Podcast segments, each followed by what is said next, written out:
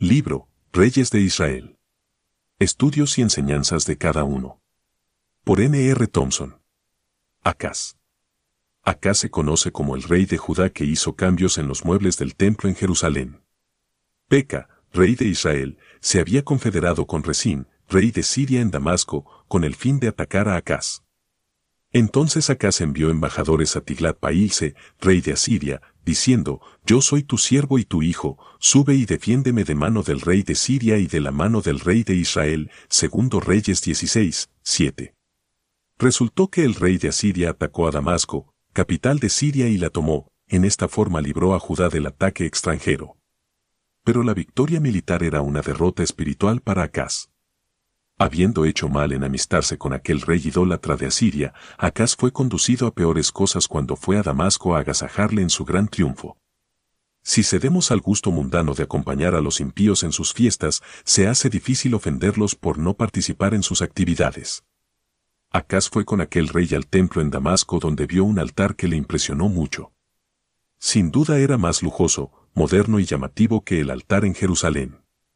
Cuando vio el rey Acaz el altar que estaba en Damasco, envió al sacerdote Urías el diseño y la descripción del altar, conforme a su hechura, y luego que él vino de Damasco y vio el altar, acercó el rey a él y ofreció sacrificios en él.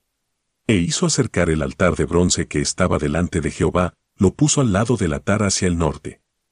Y mandó el rey Acaz al sacerdote Urías, diciendo, «En el gran altar encenderás el holocausto», y cortó el rey Acaz tableros de las basas, y les quitó las fuentes, y quitó también de sobre los bueyes de bronce, segundo Reyes dieciséis, diez al diecisiete. ¡Qué cambios, qué innovaciones! Pero, ¿de quién era aquel templo? Si el hombre tiene derecho de arreglar su casa particular según su propio gusto, igual te tiene el Señor derecho a dar en la casa de Dios. Dios había dado instrucciones a David cuanto a aquel templo, y David las enseñó a Salomón. David a Salomón su hijo el plano del pórtico del templo y sus casas, asimismo el plano, para los atrios de la casa de Jehová, también para toda la obra del ministerio de la casa de Jehová. Todas estas cosas, dijo David, me fueron trazadas por la mano de Jehová, que me hizo entender todas las obras del diseño, primera Crónicas veintiocho, once al diecinueve. ¿Qué derecho tenía Acaz de cambiar el orden e introducir otro gran altar? ¿Qué autoridad tenía de modificar la fuente provista para la santificación? Acaz no hizo lo recto ante los ojos de Jehová. Tampoco hacemos bien cuando cambiamos el orden de la iglesia local. En los Hechos tenemos descrito el patrón para la evangelización.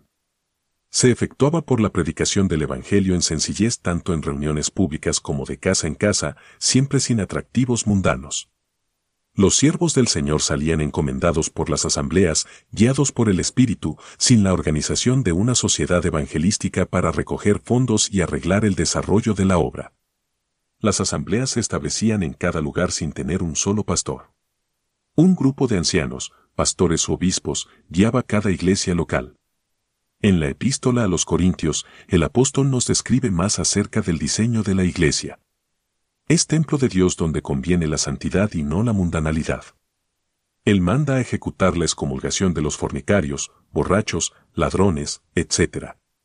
Cristo es cabeza de la iglesia y ha escogido las señales físicas de su soberanía. Son el cabello no cortado, pero cubierto en la mujer, y la cabeza descubierta con pelo no crecido en el varón. Se describe la forma de la cena del Señor. También se enseña la función pública del varón en el ejercicio de los dones en la iglesia y el servicio más privado de la mujer. Otras epístolas demuestran las prácticas de la iglesia local y corrigen ciertos errores introducidos en el primer siglo. El Apocalipsis revela las innovaciones en algunas de las siete iglesias de Asia. Eran cosas parecidas al altar de Acaz. Las doctrinas de Balaam, de Jezabel y de los Nicolaitas habían entrado, siguiendo errores antiguos. Desde aquel entonces, se han introducido muchas otras ideas entre las iglesias. Parecen ser mejoras, según la sabiduría humana, pero son cambios no autorizados por Dios. Debemos examinarnos para ver si se han añadido entre nosotros prácticas ajenas al diseño apostólico o si falta el cumplimiento de alguna práctica enseñada en la Biblia. Hay gran peligro en asistir a las reuniones de los que no obedecen toda la palabra de Dios, y donde no se hace todo decentemente y con orden según mandan las Escrituras. se corre el riesgo de ver allí algo que apele al gusto humano, semejante al altar de Acaz. Luego sigue la tentación de introducir la cosa en la asamblea. Debemos edificar nuestras iglesias según el patrón bíblico y resistir la introducción de cualquier otra cosa. El apóstol dijo, yo como perito arquitecto puse el fundamento, y otro edifica encima, pero cada uno mire cómo sobreedifica. Si tenemos ejemplo o mandamiento para todo lo que se hace en la asamblea, podemos tener la seguridad de edificar con oro. Pero si se practican cosas que no aparecen en el diseño apostólico, entonces hay la grave posibilidad de que sean quemadas como hojarasca en el tribunal de Cristo, primera Corintios tres, diez al quince. Los últimos reyes de Israel. La historia de los últimos años del reinado de Israel pone en alto relieve los pasos que conducen a un creyente a cometer la clase de pecado que merece la excomulgación. En el año setecientos veintiuno antes de Cristo cayó la ciudad capital de Samaria, e Israel fue llevado en cautiverio hasta Siria. Dios excomulgó a la nación de su herencia en la Tierra Santa, y solamente un remanente se arrepintió para ser restaurado a su herencia después. Es ilustración de la tragedia en la iglesia cuando se hace necesario poner fuera de comunión a una persona. Israel se había degenerado tanto que había corrompido también a Judá, por medio del matrimonio que se efectuó entre las dos naciones. Dios tuvo que juzgar a ambas naciones y utilizó a Jehú para matar a los dos reyes. Jehú limpió la nación de la idolatría, destruyendo a todos los adoradores de Baal. Pero, aunque él había dicho, ven conmigo, y verás mi celo por Jehová, no supo examinarse a sí mismo. Jehú no cuidó de andar en la ley de Jehová, ni se apartó de los pecados de Jeroboam, segundo Reyes diez, dieciséis y treinta y uno. Es más fácil juzgar al otro que juzgarnos a nosotros mismos. Se demuestra el primer paso hacia la caída espiritual, como el descuido personal. Cuando una persona está dispuesta a juzgar severamente a otro sin aplicar la palabra de Dios a su propio comportamiento, anda en el camino hacia abajo. Ten cuidado de ti mismo, primera Timoteo cuatro, dieciséis. Considerándote a ti mismo, no sea que tú también seas tentado, Gálatas seis, uno. Después de la muerte de Jehú empezó la desintegración final de Israel. La justicia engrandece a la nación, mas el pecado es afrenta de las naciones, Proverbios catorce, treinta y cuatro. Joacás su hijo también hizo lo malo, a pesar de que Dios le demostró su benignidad. Dios lo oyó y dio liberación a Israel. Con todo eso, no se apartaron de los pecados, segundo Reyes trece, uno al seis. El nieto, Joás, siguió por el mal camino, aunque Dios le dio mensaje por medio del profeta Eliseo, segundo Reyes trece, catorce al veintitrés. El bisnieto Jeroboam no fue mejor, y el tataranieto Zacarías era igual en su maldad. Dios no soportó más.